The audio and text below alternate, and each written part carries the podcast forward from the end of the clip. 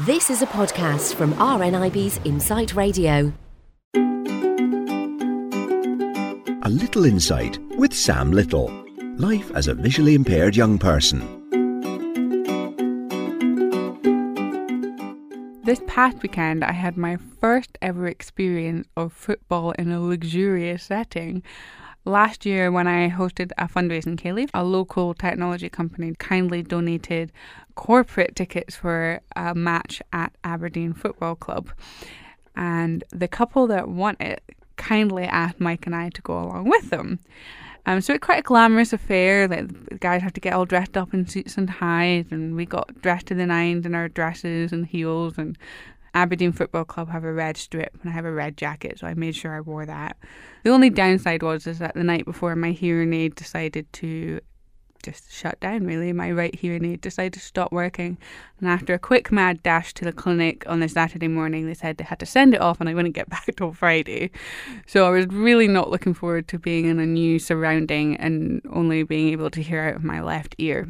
However, when we got there, it's nicely lit beautiful like big flowers centerpieces and lots of round tables with lots of very important looking people at them. Of course, I every time the waiters came up to me and asked me what I wanted to drink, I just kind of went yes. so Mike and my friend Vanessa had to do all the ordering, but as long as it had bubbles in it and in a, it was in a tall glass, I was happy. Um, the one advantage of going to a football match that's a corporate ticket is that you get unlimited alcohol and a free three course meal before the match. And um, so we had duck and beef and this delicious chocolate torte and you kind of almost forgot that you were there to watch football. I'm not a huge football fan, so I think all that side of it washed over the top of my head. Like you had players coming out to give speeches and really important sponsorships. But to be honest, it was just nice to be there spending time with friends. So then you actually had to go and watch the football match. And we had excellent seats. You could see right all the way up the football pitch. And our seats were padded. Usually you just get horrible plastic things, but we had a padded seat.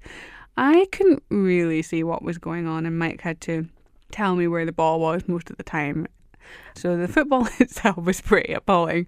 But at halftime, we got to go back in, and there was coffee and a Pittodrie pie waiting for us. And then after the match finished, there was a drink waiting for us. So it was very, very fancy and very luxurious, and had a fantastic time.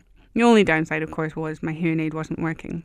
And it always frustrates me slightly because people will say, oh, well, you can just use your old hearing aids.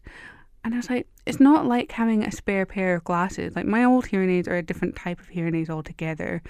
You know, they're behind the ear, so the microphone is in a completely different place. It would be like going along to a football match and enjoying corporate and then going back to just a normal seat in the corner of the stadium where it's freezing cold and you don't have your padded seat. Just huge step down in quality, and you almost have to readjust the way that you're hearing. You're hearing in a completely different way.